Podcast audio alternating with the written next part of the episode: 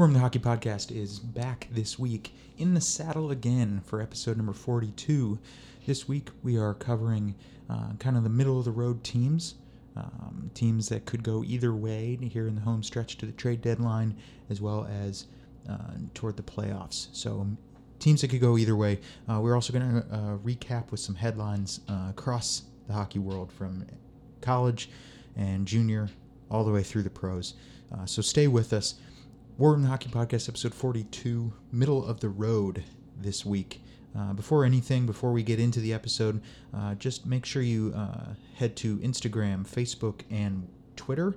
That is at War Room Hockey Podcast, War Room the Hockey Podcast, and at War Hockey, respectively. Make sure you follow and like us there. Make sure you uh, engage with us, write in any questions or comments that you may have, um, and head to Spotify and Apple Podcasts. Subscribe. Uh, this is the big one, folks. Please, please, please uh, rate and review and share with family and friends, anybody that you know at work, anything like that, and continue to help us with uh, growing this podcast. Uh, we greatly appreciate the love and the continued support. Uh, anyways, uh, thank you. Quick introduction there for everybody. Uh, settle in. This is episode 42 of War Room, the hockey podcast.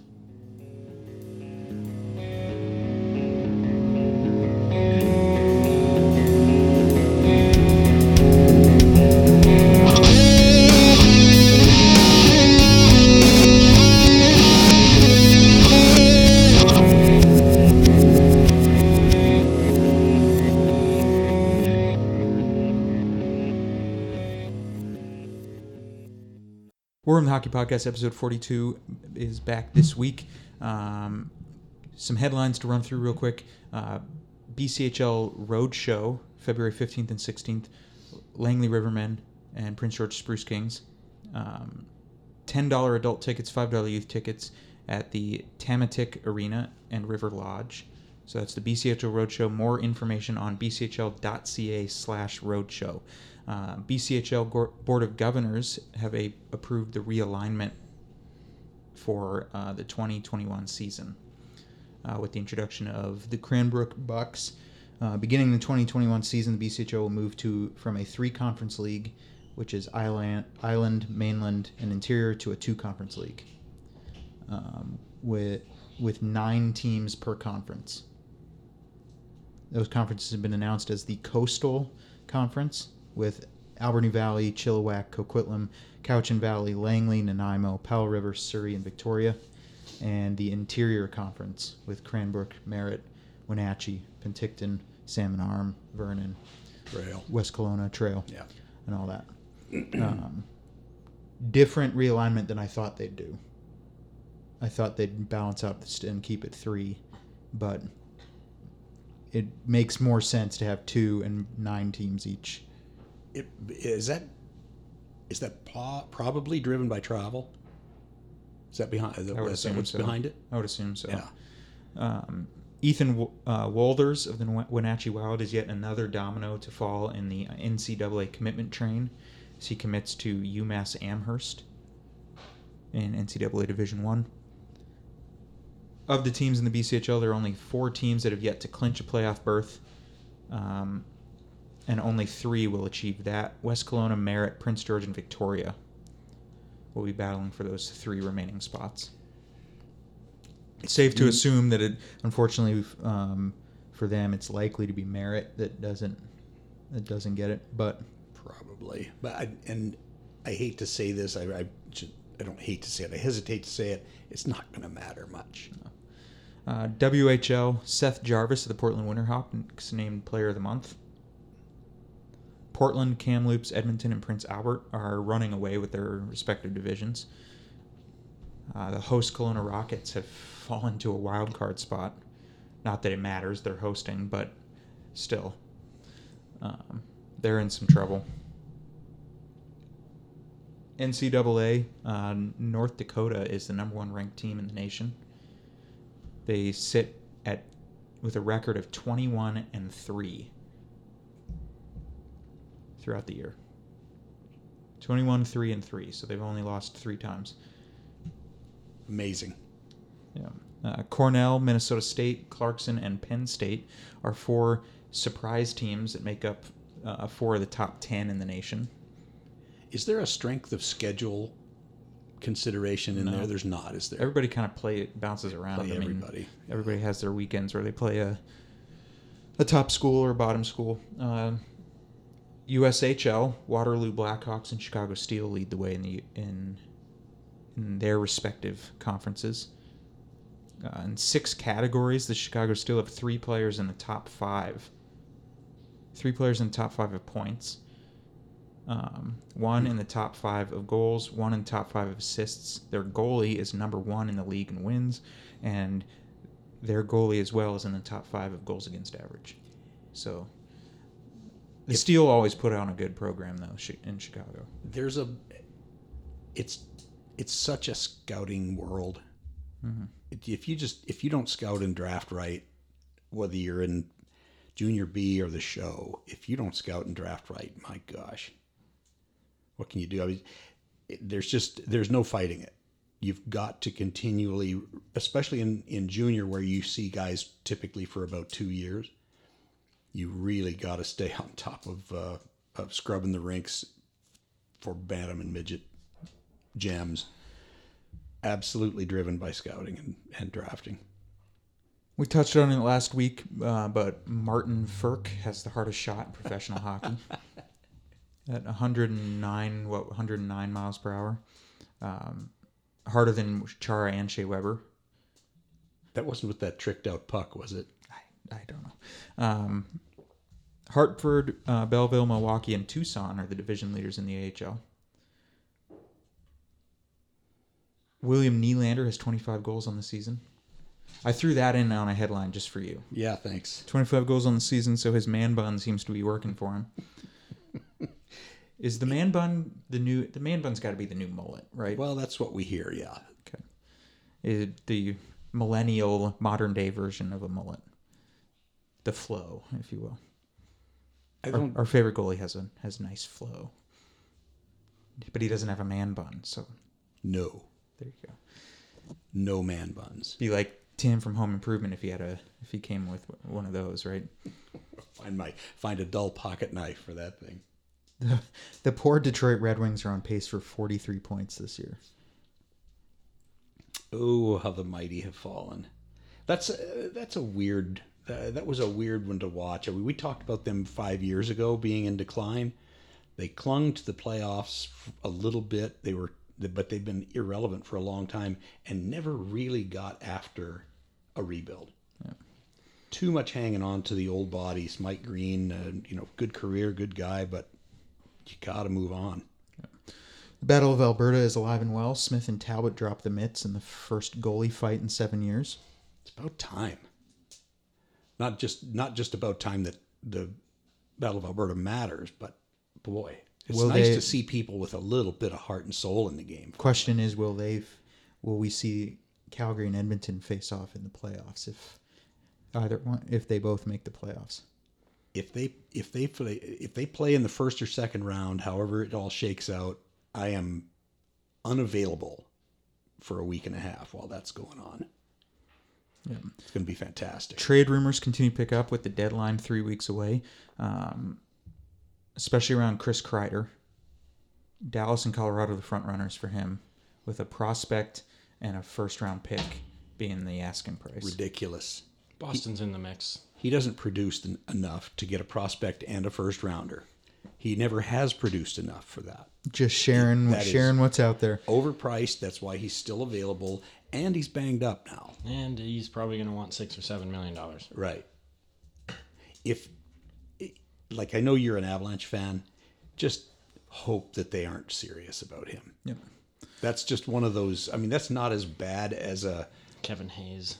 Yeah, those are. That's just going to be a bad signing for somebody. Well, anyways, uh, War Room the Hockey Podcast, episode 42 this week.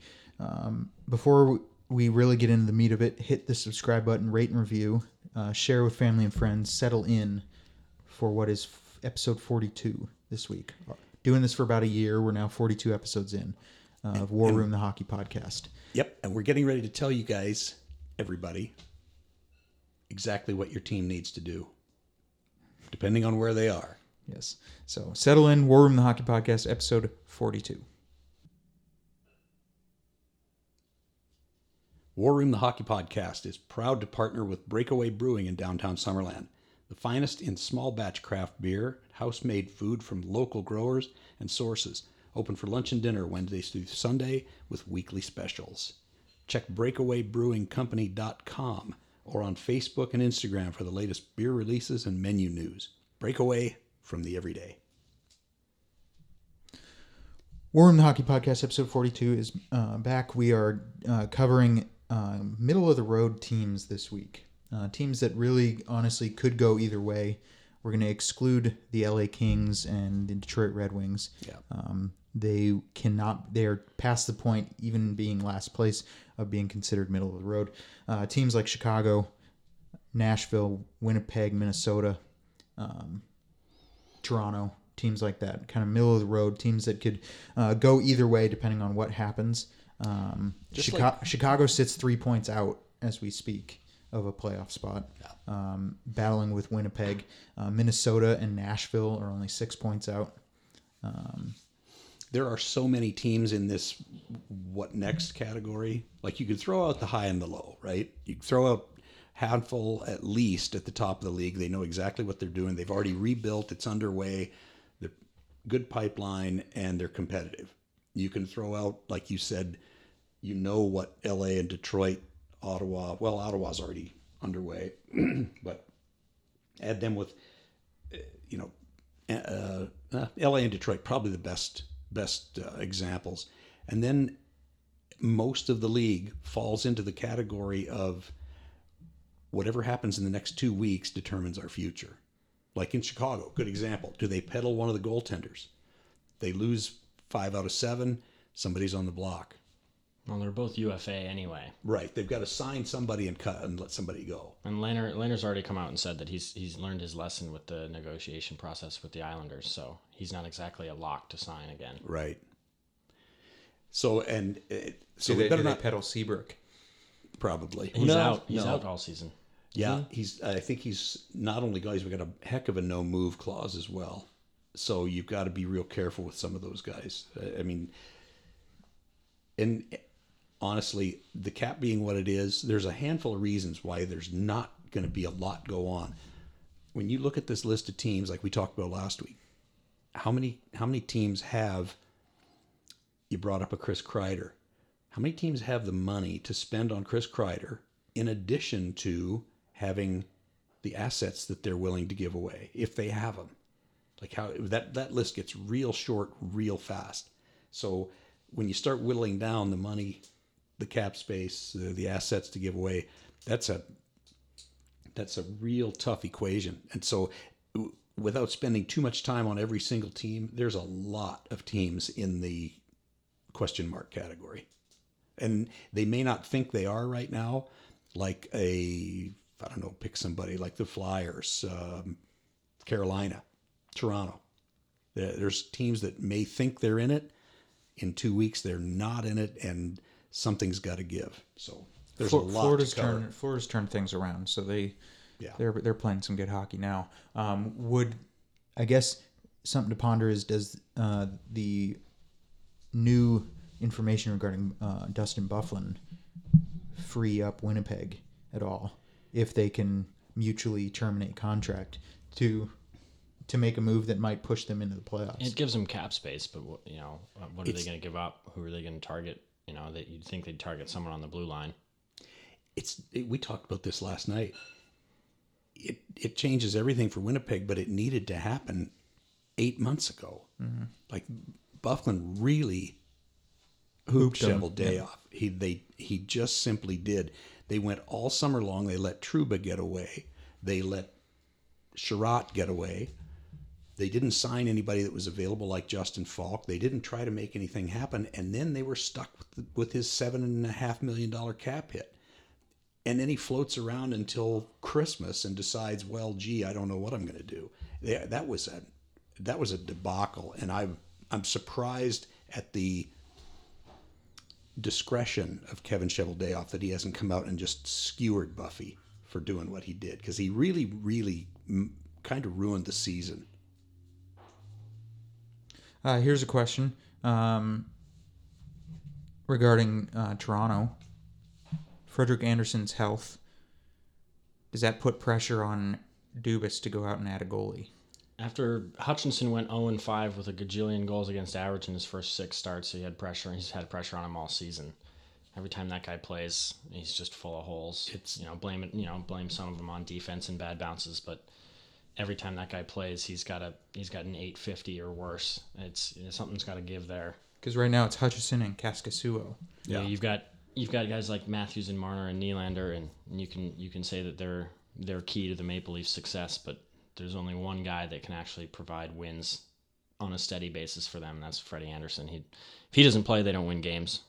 They've been missing their top defender for what three weeks now, Morgan Rielly, and winning right. You know, just haven't missed a beat, playing really well up until last night when uh, when they lost to Florida at home after blowing a, a two goal lead in the third period. But I digress. There's there's more pressure on Andersen than any other goaltender in the NHL. For sure. That's a team that's built to win. It's a city that thinks they're going to win right now, and they are only going as far as Freddie can take them. They may as well play with six guys on the ice if Freddie's not in the lineup. That's that's a great question, and yes. So the answer to the question, yes, he's under pressure. He's been under pressure for three or four months, and But I mean, the question being now that Andersen's day to day, now that there's an actual health concern, does it add pressure? I don't know why he, I don't know why Dubas hasn't done anything already. I mean, they've already waived Hutchinson. Kaskisuo was be, like below mediocre when he came in and, and had his small his small stint there. Uh, right. He's if if if Dubas has learned anything from around the league, mm-hmm. you have to have good goaltending in the playoffs, and that's generally what, what it's what's the problem with the Leafs when they get there. Freddie's just so tired from being leaned upon all season. yep, Why they haven't gone out and acquired somebody that can step in via injury or just a just a cold streak is is beyond me. I, you know, they're all concerned about you know starting contract talks with Muzzin and stuff, but they need to go out and they need to go out and figure out their backup goaltender situation because Ian Scott's still a couple of years away on the uh, in the best case. yeah, and Joe Woll. I mean, they're they're just Yeah. they're not NHL ready yet, Nope. and they need to go out and find themselves a you know a, a Georgiev or something. Eh, Right. There's, I mean, there's no other choice at this point. You want to make the playoffs and lose in the first round, you know, like they have been, then stand pat. But Freddie's their key to the key to their success, and if they don't address the situation beyond him, then their their entire the entire franchise rests on his shoulders. First round draft pick went to get rid of Patrick Marleau, went to Carolina. First round draft pick went to L.A. to acquire Jake Muzzin. I mean, they they haven't drafted in the first round in how long?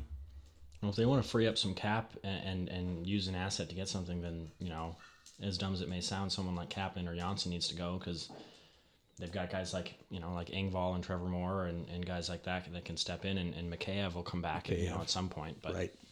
You know, use somebody that you know free up three million dollars and, and trade Johnsson and get a get a decent backup goaltender or, or shore up the defense or something. But you know you've you've got assets on, on the forward side and, and you got to do something because you can't just you can't. I mean, Freddie, the pressure as, as a goaltender, the pressure is, is a whole nother game that you have to play outside the actual game itself. you would know.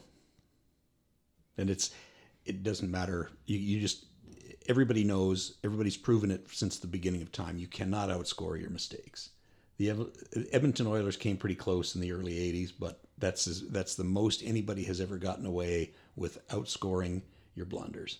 What good does it do to have a good starting pitcher if he has a bad outing and you can't rely on your bullpen? Right. And run support doesn't matter for Freddie or for Hutchinson, right? No matter how much they get. I mean, they're losing games 6 5. It's ridiculous. Is Calgary considered a middle of the road team?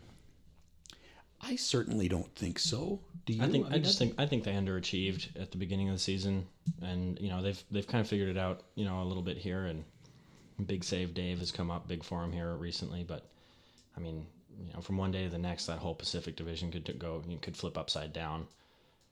You know, who's got more games in hand? Who plays who head to head? I mean, there it, that whole that whole division is has been within a couple of points of each other from top to bottom for The whole Western. Conference really has been.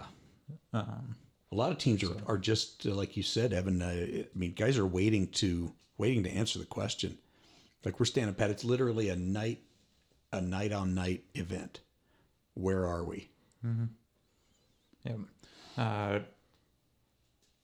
anybody in uh, well in the East? You mentioned it earlier. Carolina, um, the Islanders even kind of fallen. Uh, Philadelphia, Philadelphia looks Montre- strong. Montreal, Toronto. Um, Well, uh, let's do this. I'll, I'll tell you who you can throw out from at least from the East. You can toss out Washington, Boston, Pittsburgh, well, Tampa, they're yeah, they're and probably the Flyers. Those are teams that are not going to be looking to do much. Yeah. Uh, as well as might- bro- well. Uh, Would- what's your definition of doing much though? Well- in terms of in because there's different ways to say it. Detroit and Ottawa could do a lot in the sake of their rebuilds. Certain teams could do some in term in terms of pushing themselves to the playoffs. So I guess it depends on what your definition of doing a lot would be. That would be adding depth. If I'm Yeah, I if I'm Ottawa, I you know I know JG Pageau has been in in kind of the rumor mill, but if you've got if you've got a first round pick of your own that's going to be top ten, and the Sharks are are continuing to falter, you're going to have two two really early early picks, and and keeping guys like Duclair and and JG Pageau in the lineup to to bring along rookies like Logan Brown, Jake Bathurst, or uh, Drake Batherson, uh, Vitaly Abramov, all those kids that they've got in the lineup, as well as two first round picks, and not just first round picks, top ten picks. High picks. Stand stand pat if you're them. Try to sign the try to sign guys like Pageau. Him and he's got he's got captain potential, you know, in that in that lineup as as not only a veteran. I mean, Brady Tkachuk is going to be considered a veteran at age 21 you know, with that lineup. So stand pat with those guys. Try to sign the guys that that you know are proven and uh, and just and continue along the lines of of drafting well. You've got all the picks in the world, and you know things might be rough right now, but I guarantee you in two three years if if they can if they can keep you know somewhat of that lineup together, and obviously Andy's getting a little bit old. I think I don't know if Nilsson's really got it you know in his in his bag of tricks to really be a, a solid starter, but maybe address goaltending, but you know keep the other role players in there. I mean you've got you've got kids coming along. You've got I think three players in the top ten in AHL scoring uh, in that in the um, with the with the AHL program there. So you know they're on the right track. I don't, I don't think they need to, I don't think they need to sell anything this year. No, I I don't either, and that's the, that's what we were talking about earlier is uh, them being one of the few teams at the bottom of the standings that know exactly where they're headed and don't need to do much. They got five picks in the first two rounds, and a pipeline full of great kids. So that's gonna that's gonna be a team that uh, you know they're they're probably two or three years away, but they're gonna be a real nuisance pretty soon. I mean they're they're different from a team like Anaheim, who's I mean I don't think Anaheim needs to necessarily sell anybody. But what Anaheim's focus needs to be is is you know all the guys that they brought along last you know last year and this year and and next year that you know their kids like Steel and Comtois and Terry and Jones and those guys they're going to be coming off entry level deals and and they, you know they got to they got to start preparing for the expansion draft. You know, if you're going to sell, sell somebody that you're going to be okay with, you know, leaving in the expansion draft and try to get something for them now and and protect your assets.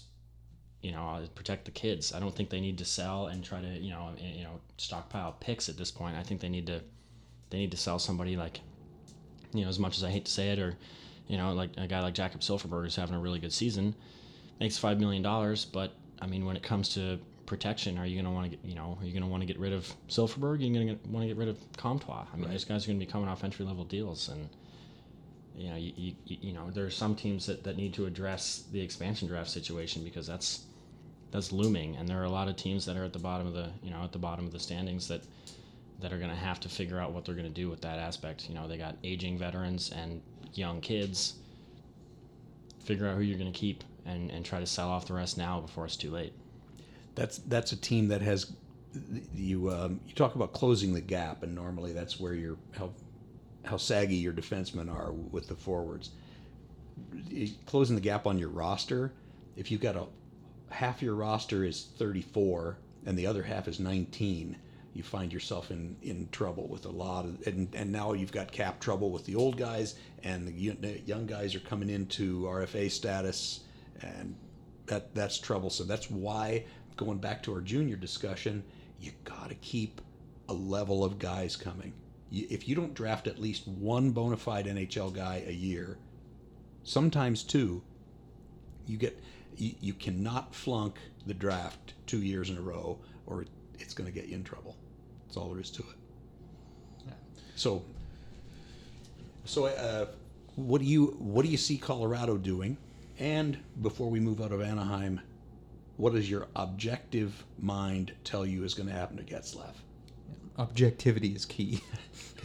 Because we both can get a little emotional about our teams. Do we need to go to commercial while you get uh, get Well- recenter yourself? Subjectively speaking, he needs to stay. I knew- I knew that.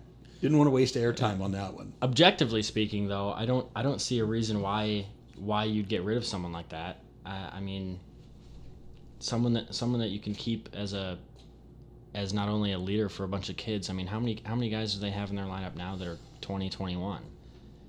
They got I mean, they got A their lot. they got their four kids, and then other than that, you know, they got a couple of middle of the road guys like Silfverberg and Rakell. But I mean, what does what does getting rid of Getzlaf get you?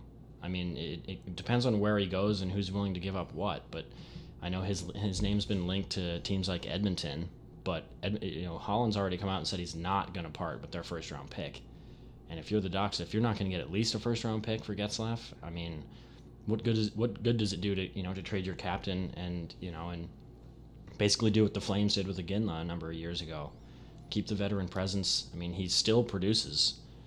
You know, take a team that's offensively challenged like that and, and a guy like that and, and try to trade somebody else. You know, get rid of a, a Nick Ritchie or a Jakob Silfverberg or something. I mean, Silfverberg's a he's a solid guy, but he's he's topped 50 points one time in his career. You know, sell him for a first round pick, and then you don't have to worry about him in the draft. You still got the kids coming up, and you got you know you got guys that haven't shown up yet like Zegras and Brayden Tracey, but getting rid of Getzlaf just doesn't make sense, both subjectively and objectively. He's a No. He's a, you know they haven't had a lifetime duck in their whole career. I mean, Kariya and Selanne both ended up leaving at some point. You know, he's he's Mr. Duck. He's played the most games in franchise history. You know, and not only that, he's not just an aging veteran who's not producing anymore like Marleau. You know, a couple years ago in, in San Jose, he still gets it done. He's you know he's still at the top of their uh, at the statistical leaderboard. You know, someone like that is just not worth getting getting a first round pick, and especially on a team from you know trading him to a to a contender who who wants to deepen their uh, you know deepen their roster. It, you know, what's that going to get you? A, a 25th overall pick? I mean, pick your poison. You know, he's got one year after this on his eight million dollar deal. I'm sure at the age of 35, when that's up, he, he'd be willing to take a cut off of that. You know, to, you know, to kind of try to keep the the rebuild together. But I don't I don't see what good that does. They don't have anybody coming up on expiring deals that is going to be, make a difference either in the quality of their roster or in their salary cap. Yeah. They got a bunch of So that, that would be my only guys. question with it. That's the question I was thinking while he was saying all that was that you know, I, to me, from a leadership perspective, it doesn't make sense for them to trade Getzlaf. No. But from the perspective of Steel, Comtois, and these guys that are eventually going to be running out of ELCs, and who else, with exception of maybe Silfverberg, is close to an eight million dollar cap hit, right? And wh- what do you need? What do you to a point where you almost got to make a decision, right? Of freeing up the cap space to to re-sign a number of your guys for the sake of the the future, right? That's the only th- thought process. I From from a hockey perspective and and everything, it doesn't make sense to trade him from a, a locker room perspective and a hockey perspective. The, o- the only the only thing I say for the sake of devil's advocate is, you know, eight million dollar hit. Who who if anybody, and it's a moot point if if it's nobody for the next two or three years. But who's coming up at the end of an ELC that needs a big contract extension? So Honestly, I mean, I mean, looking up and down their roster, you know, I know Kase's name's been linked to a lot of to a lot of rumors. I know he was linked to Justin Faulk rumors at the beginning of the season. But getting rid of a guy like that, he makes two point six this year and next. I mean, that's an underachieving forward core as it is.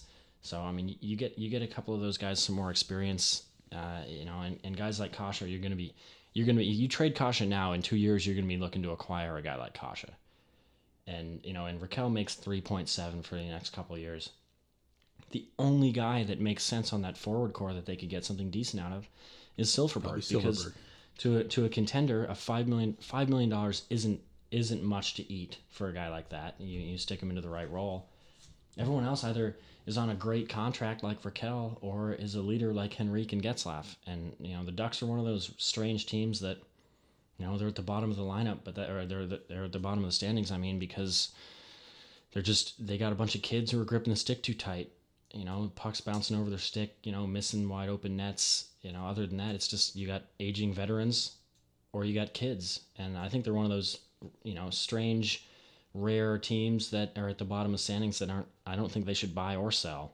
Yeah, I Stand pat, bring the kids along, get bring them the more kids. experience. Like bring up Guhle and Mahura. get i mean i like derek grant and you know and, guys like that but i mean guys like Deslauriers and stuff i mean and devin shores you know he's not bad but just bring the kids along you're at the bottom of the line you're at the bottom of the standings i mean and you're not gonna Yeah, you, you know you're not gonna climb n- nor at this point do you really want to so sell off some of the dead weight and just bring in guys like that. I mean, if if Comtois and Terry and Jones and Steel and those guys' contracts are gonna, you know, their ELCs are gonna expire before the expansion draft anyway. What what harm does it do to bring them along now? Get them 15, 16 in. minutes a night. Get them some power play time. You know, have them not have them get knocked around by by some of the stronger teams in the league. You know, get stronger and get better. You know, that's that's what they need. They're one of those rare teams that needs to stand pat despite the fact that they're at the bottom of the standings. agreed. So what was Sakic doing in uh, Toronto?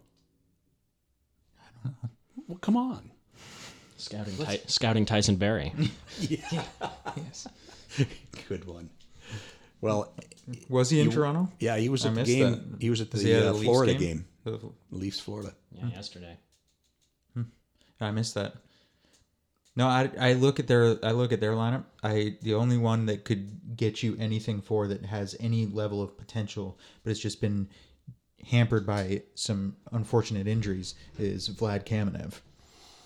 Yeah, That or just a massive underachiever. I mean, you know, maybe blame it on time on ice, or, you know, or, or being buried in the bottom six. But you could probably sell Jost for a decent bit right now. I mean, the guy just he hasn't really he hasn't improved season on legs. season. yeah. and you know you might be able to trade trade him to a team who would be willing to take a risk on someone like that and, and get something for him at this point you know whether that's a rental player or not but i mean jost is he's he's proven he's an nhl caliber player but he doesn't uh, he doesn't get the the production that you'd think he would at this point of his career No, he's a. If you got the right offer for him, okay, but he's not somebody that's going to fetch much either, what, from, based on what he's done. So Well, it has to be the right offer, well it's potential that that would right. that would sell teams And fit. him yeah the right fit. but it would have to be the right offer because right now he he's playing tremendous hockey. Whether he, he may not be on the score sheet, but he's playing contributes. He's playing tremendous hockey and Yep. he's contributing every game in the in the bottom six and and part of that part of it maybe you know is from my perspective as a fan but anybody else is temper your expectations maybe look maybe he, maybe he's coming in after a good couple of years in North Dakota and maybe he's just not going to be a guy that that pots you that that 20 goals or this or that but maybe he and clearly he's proving he can contribute in in a bottom six role role playing position. So he's playing tremendous with with Nichushkin and everybody in the bottom six right now. So from that from that perspective, I don't from from a subjective as well as an objective perspective, I I don't care if he pots 20 goals or 12. If he's if he's contributing and he's a and you notice him on the ice, I I don't really care whether he's fourth line or first line. He's he's a guy that's contributing game in and game out, and there's no disputing that. Well, you're the, so we talked about the teams uh, in the East that you can throw out as they're not doing anything other than if they get a chance to add some cheap depth, a seventh defenseman, a, a bottom a bottom three or bottom uh, six forward.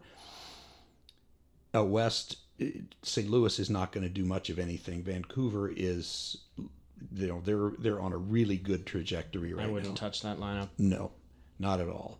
Um, Dallas looks good. Colorado looks good. If I'm Joe Sakic, I I don't do much of anything with that roster. I just I take the phone off the hook for now, so nobody talks you out of a decent asset. I'm I'm still baffled at Edmonton. Well, there. This is a team. This is one of many: Edmonton, Vegas, Calgary, Arizona, Winnipeg, Nashville, Montreal, Buffalo, Minnesota. Uh, they're that the worst thing you can have is to be stuck in mediocrity. These are hovering around 500 teams, maybe wild card teams, maybe not, depending on if they get decent goaltending and stay healthy. But you're drafting in the middle of the round. You're not getting get game changers unless you find a gem someplace. And so every year, this is the kind of treadmill that you're on, and and that's you know there's teams that I, I would put Chicago and the Rangers in the category have already begun a pretty successful rebuild. They're competitive. They're able to lop off some of their old contracts like Seabrook and guys like that in Chicago and Hank out of New York, but they're they're going to be they're getting better. There are teams that are not very good or mediocre at least, like San Jose, Minnesota, maybe Buffalo, certainly Montreal. They're not. They may not be done getting bad yet. They, I mean, just these are teams that that could free fall. They could get hot, but boy, oh boy, are they stuck in a in a middling rut. If you if you consider where Buffalo's at right now, I mean, obviously they had, they had a really hot start in October, but they don't they don't have much that supports Jack Eichel, and if No. and I know they're not exactly you know close to a playoff position at this point, but if you just if you get you get a little bit of depth, you know, to go along with Eichel, I mean, the guy's already the the sole focus of other teams' defense, and he still can't be stopped Right. get a couple of other guys in that line. It's like Edmonton. Buffalo should be like Edmonton. I think Edmonton's been overachieving all season. Edmonton's got nothing outside Draisaitl and, and McDavid. I mean, Nuge is, is he's all right, but you know what's this? You know Riley Sheahan, first line winger, Zack Kassian and stuff. I mean, they don't. yeah. Buffalo and Edmonton, I think, are in the same boat. I think Edmonton's just been overachieving, and, and Buffalo's right where they right where they should be. So it, it's one of those weird conundrums of lack of depth. Uh, it's certainly in Edmonton's in Edmonton's scenario, you know, lack of depth but overachieving. You know, I don't know. I don't. I honestly still don't know how they're at where they are. You know, surviving on guys like Chiasson and Riley Sheahan and stuff. But So give me the Are you are you sure? So you're convinced that Chicago's already in the middle and of a successful rebuild that they're not in a position where they're they still have a, some falling to do. if they you sure look, look, they sure looked like it to me. I They- mean, you- if look at- looks good and, and things Yeah. like that. and Dylan Strome's been hurt for how long now? He's not even in the lineup right now, and he's he had a good start to the season. So uh, Chicago's one of those teams they they lop off some some dead weight salary and and you know acquire either- either some young studs or, or bring some guys along, and then they're they're right there. They shore up their goaltending, make sure they know what they're going, that they know what they're doing there, and uh, you know they're certainly not anywhere near the top, but they're certainly not anywhere near the bottom either. True. I, I look at it though from the perspective of anything happens with, with Crawford and Lehner and Kane goes down, they're in trouble. Has so Kane I- ever gone down?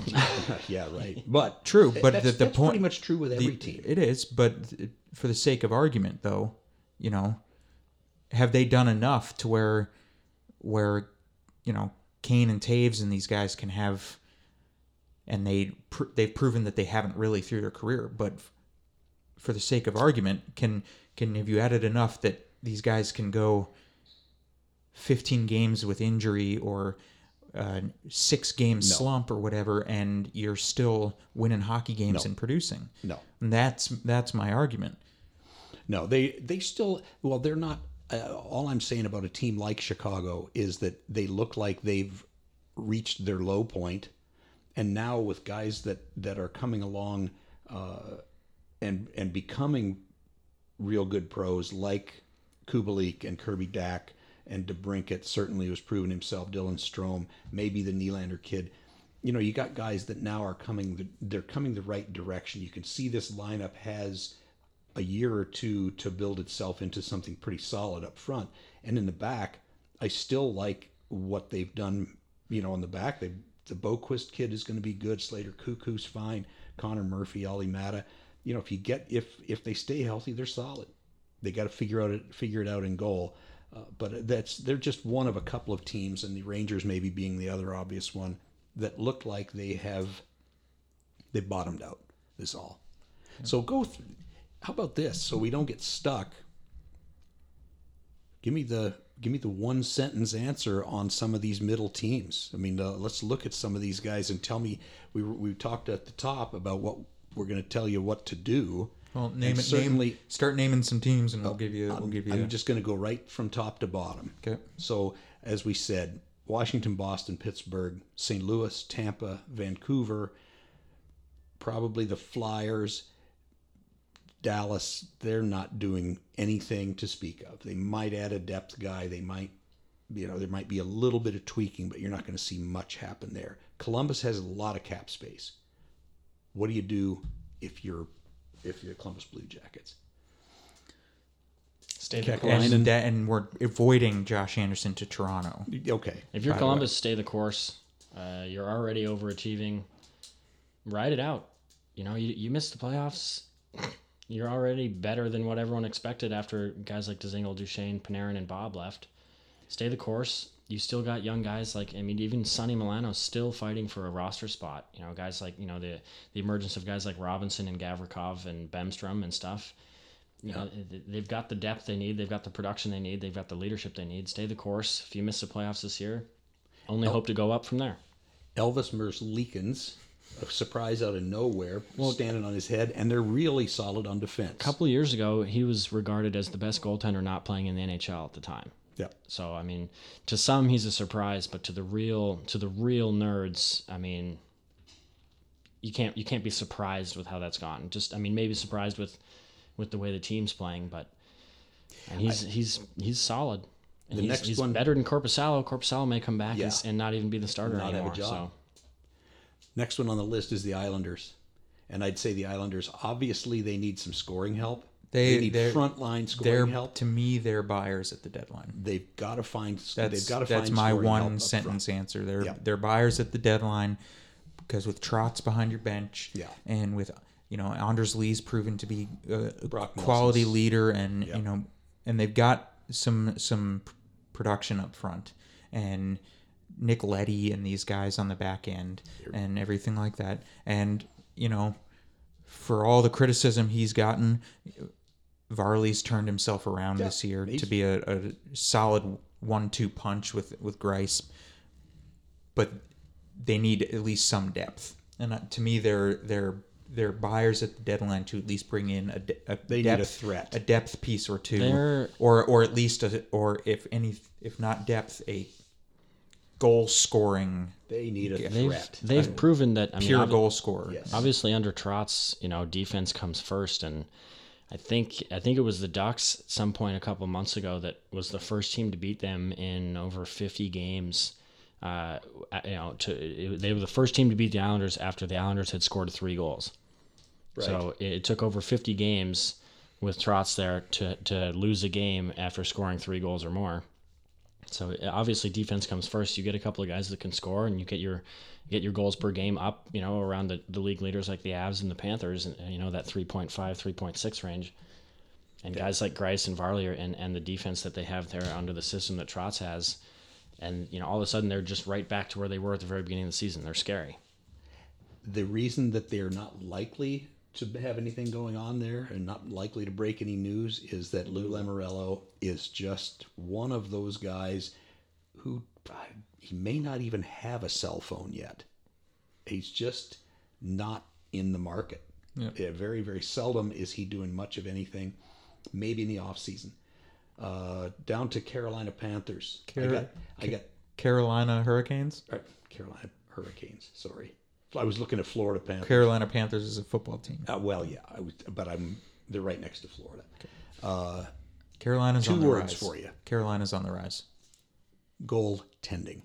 If they get a a quality, if they get a decent goaltender, and maybe a depth piece or two, they're they're solid. I don't think goaltending is their problem. As much as I've disliked Mrazek in the past, even even Reimer in his last, uh, I think Yeah. they're saying his last 15 games, he's got a 2.45 and and like a 919. Carolina is one of those weird teams that I think they're I think they're underachieving a little bit. for where they are, or they're just stuck in a division that's backed up, just like in the Pacific. I think if I'm Carolina, I'm one of those teams that gets you know maybe a depth player in case there's an injury or something. But I mean, you saw how far they went last year when not a single person in the hockey world expected him to. Right. Expectations go up. You know, everyone's a year older. Obviously, guys like Svechnikov have already you know beaten their their uh, point totals from last season. I think I think they stand pat.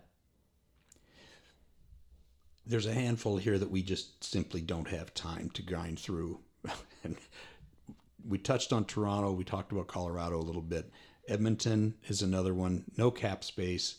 Well, the one sentence answer for Edmonton that I think is, are they is come a back to longer. Well, when are they going to come back? So two sentences then. One, when are they going to come back to Earth? And two, and I guess they kind of goes hand in hand, so you can prolong that sentence. And I think it's, but I think it's longer than this year's deadline for them. Is when are you going to pull your head out of your ass and st- and start doing what you need to hockey decision wise to put quality pieces with McDavid. They don't have the cap. Well, But that's can't- what I mean. You got to make hockey decisions to free up the cap space and add somebody with McDavid. You just you have to, But because they- otherwise you're going to be opening yourself up. And whenever his contract's up, to McDavid saying, "No, I'm gone." perfect world, but first off, they don't have cap. They don't have assets because back to our original discussion, they drafted like dum dums for like six or seven years. They didn't come out of that draft with anybody until they got McDavid. And the big cap hits they do have are guys like Nugent Hopkins outside Draisaitl and McDavid. Are they're guys like Nugent Hopkins and James Neal, and you know they're outside McDavid and Draisaitl, the only ones producing. So you can't really get rid of someone who's who's eating up too much cap, and you don't have any you don't have any kids you're going to give up. And Holland's already said he's not giving up his first round pick. So I think Edmonton's one of those teams that just has to ride it out, see where they go. Calgary, I, same I agree. Yeah. The the argument though is still you got to it's no matter what it is. They they don't have cap space, but you got to have somebody with McDavid at some point. No matter what you do to do that. I think they're just I think they're just hoping and praying on Yamamoto right now. That, that it comes from within. Well, that's what, ride it out, and maybe Yamamoto can can be that. Well, this is the. But- that's exactly right because you you don't in Edmonton like you're both right. They got to do something like you said, like Owen said. They don't have they, don't have options. Well, they, they So- can't. They don't have the options or the cap. But you The good news is, if you're an Edmonton Oiler fan, the reason you hire a guy like Dave Tippett is he he classically coaches overachievers. Yeah. So he, if there's somebody that's going to get miles out of Chiasson and Yamamoto and guys like that, it's going or Riley Sheahan, it's going to be Dave Tippett because he's, Kassian's he's not a one of first line best. winger anywhere else. I mean, it kind of speaks for itself. He's he's a bodyguard, but he's a ten or fifteen goal bodyguard, which is like who else has that right But now? to his argument, he's not a first line winger anywhere else because without playing with McDavid, does he have the ice and the space to do that? Well, I you ta- you talk all the time about oh about well eh, I'm not high on Jake Guentzel because well he plays with Crosby. Well, it's about who you play with. Well, if he's not, can we say that he's a 15, 12, 15 goal winger if he's not out there with Draisaitl and McDavid? He doesn't have the every speed or the single hands. game. Well, maybe, maybe not. But think how many wingers McDavid has been through over the years. True, Caggiula and Strome To and- Kassian's credit, he has he has revitalized himself because he bounced around a little bit. Right. He's revitalized himself, and he, no matter who he's playing with, he's proven that he can at least keep up enough to produce with McDavid. Good on him. My only argument, I think it's his as well, is you put him anywhere else.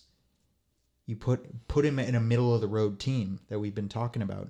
Is he a 12, 15 goal guy? No, he's not. no. Because those middle of the road teams have yet to have a, a McDavid, a MacKinnon, a Crosby, a Stamkos, a Kucherov, anybody like that that can create the space and get him the puck. He's not going to score that way, and I got nothing against the guy. He's not going to score with Nick Bonino or Zucker That's the point. that- So, So- credit to him, credit where it's due. But to his argument, is he a 15 goal guy outside of playing with McDavid in Edmonton? no, the answer is So, So uh, it, yes or no, so we can keep going. Is Arizona good enough with Taylor Hall, or are they not?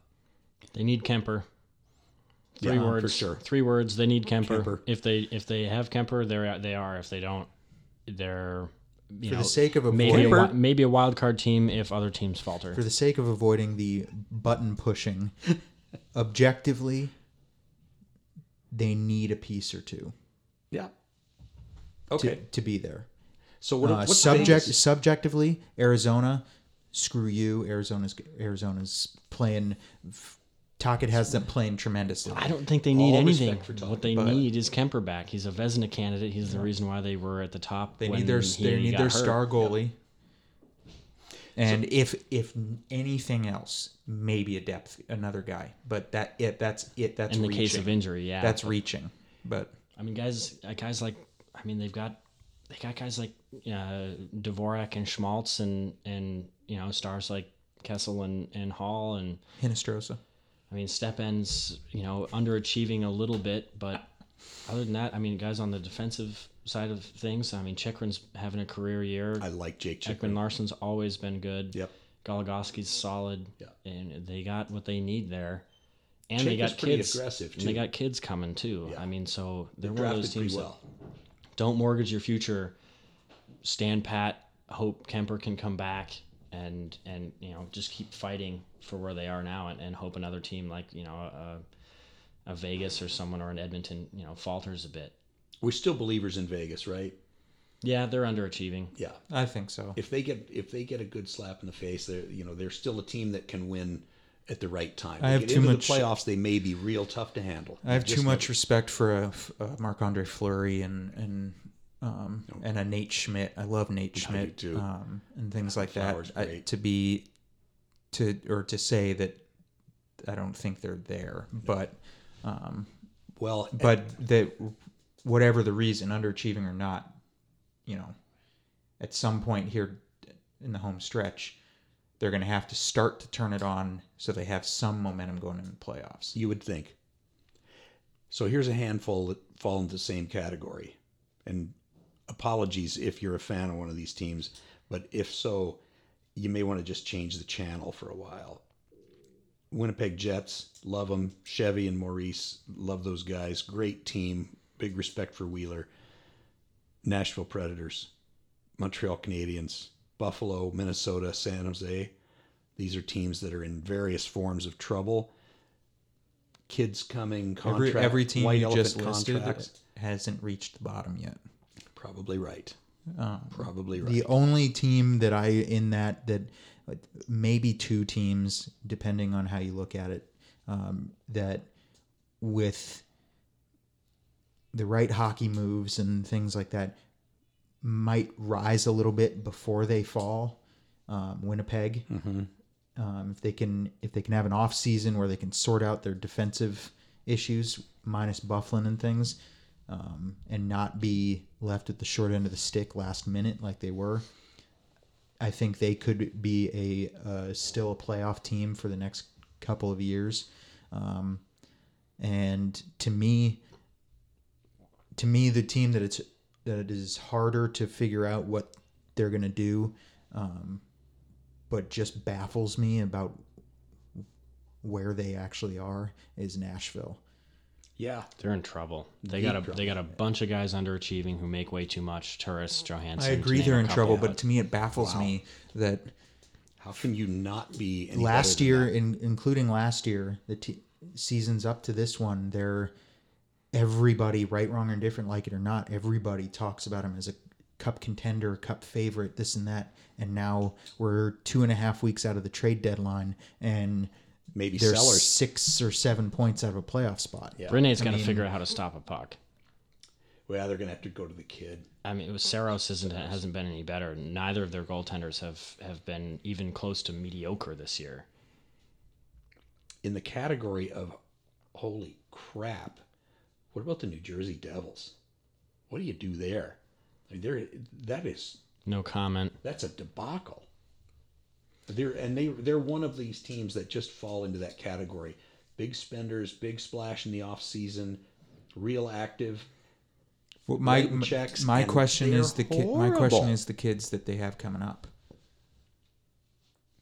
Wi- I mean, Ray Shero, you know, is no slouch, but the trend that I picked up with him is that he doesn't he doesn't plan a whole lot for the, for the future. Yeah. It's all uh, what can I do now to help us win now, and the spending on Wayne Simmonds and PK Subban. Well, he hasn't spent on much on PK Subban yet, but uh, the p- spending on on those guys, the drafting a Jack Hughes, the I mean, at some at some point you got to have a pipeline of guys coming in. Otherwise, otherwise you're you're a one hit wonder with if you're successful Subban- with with a with a successful season, then flop. You know what I mean? So Subban's got to put Instagram down and start focus on playing defense again. If he gets back to the way he was, even in Nashville, which I think he was better in Montreal than he was in Nashville, if he can get back to, to the game that he played either one of those places, they're already a better team. I mean, you look at some of the games they played, they put a lot of pucks on net. You know, they, they compete. They just, you know, they'll either lose six five or they'll lose two to one. You know, they can't they can't get it together. And you know, I think it comes to I think it comes down to veterans like Subban, and we, you know, with Hall gone now, Subban's looked at to be a leader on that team. He's been in the league, you know, for you know almost ten years, you know, and he's just gotta he's got to start focusing on on playing good defense instead of what he's to post on Instagram after the game. And uh, it's it's one of those things that New Jersey's close, but they've been close for years. They're they're they're a baffling team. they're not they're not what I would call loaded. Their their NHL roster right now does not have a lot of blue chip prospects in it, maybe none. They've got only got Merkley and Mike McLeod coming along up front. They got Ty Smith and Kevin. well, that's my Bahl. argument with a guy like Ray Shero And- is when you get in a position where you're close for a number of years, that's kind of what I mean. You have to have something to where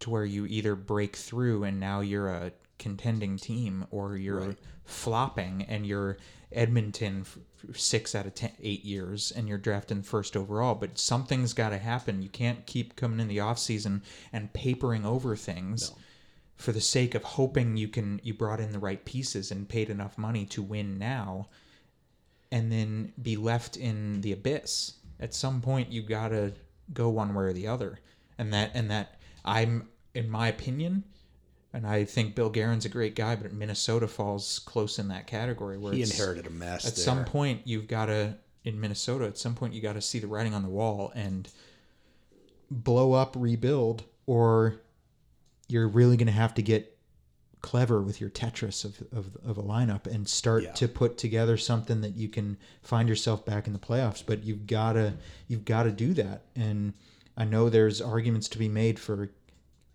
cap space and this and that but in general in very very simplistic terms you got to start making hockey decisions otherwise your team is kind of left you, right you- there Cap- in, the, in the middle coming, and I think Kaprizov is going to be is going to provide a lot for those guys. But outside that, sell what you got. You know, give you know sell Zucker high, get a pick, get a prospect. You know, do something. But turn Dumba into something right now.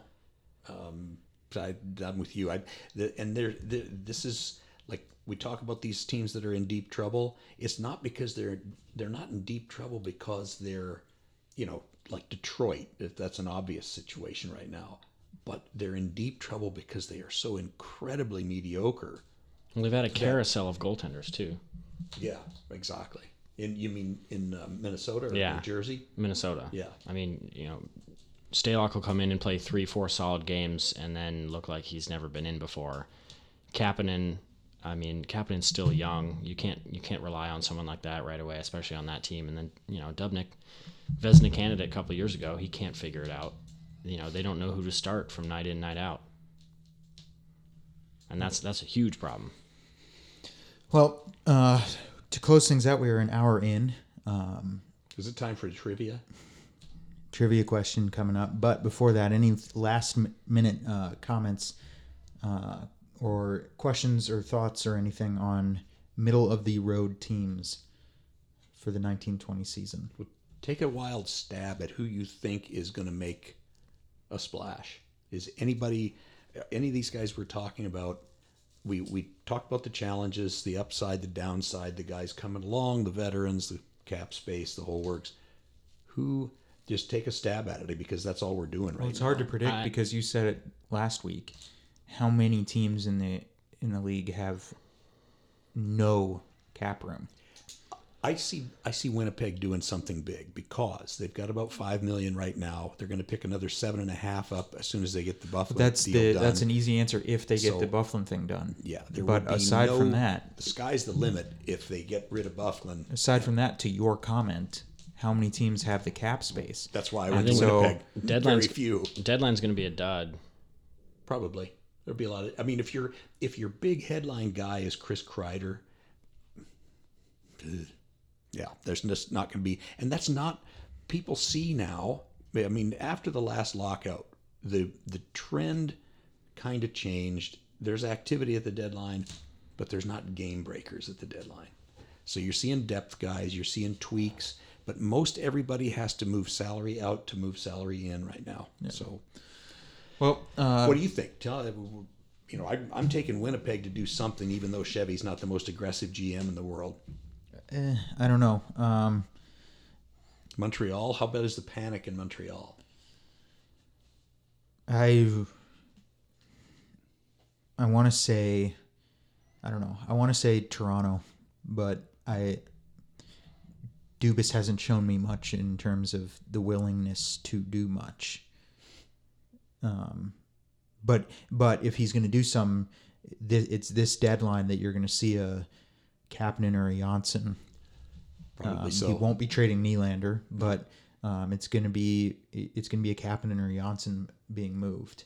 Um, but if we're taking a stab, Toronto would be the team because a couple of the teams that have the most cap space, like a Colorado, they're in a position where they can maybe afford not to do a whole to not have to do a whole Yeah, lot. they're- So um, They're on that list of teams that does not really need to. They don't need to be too concerned about it. I have, so maybe here's a here's a wild one for you. How about uh, well, Dumba could go. Dumba could end up in Winnipeg, but Dumba and Stalock or something to uh, Toronto for Johnsson and a prospect, a Johnsson and a pick and a prospect. I don't know. What do you think? It could happen, but again, it's a stab in the dark, hard to predict.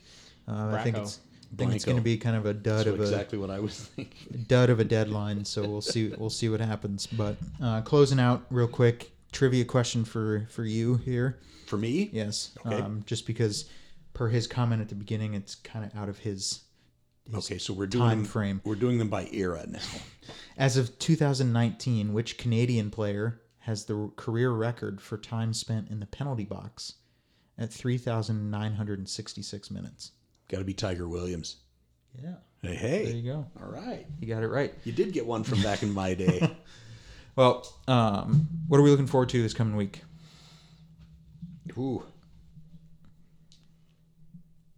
Still, still too far out of the Yeah. to say the deadline, but The stretch run. I think, it- well, I would imagine that the, you're going to see things start to shake a little bit. Somebody's going to, somebody's going to topple a domino before long. I don't think it's going to wait till the last day or two. stretch run for sure. It's uh, picking up. So, um, anyways, uh, thank you for joining the studio. My pleasure. Thanks for having me. Make sure you head to those necessary social media platforms you like and you follow.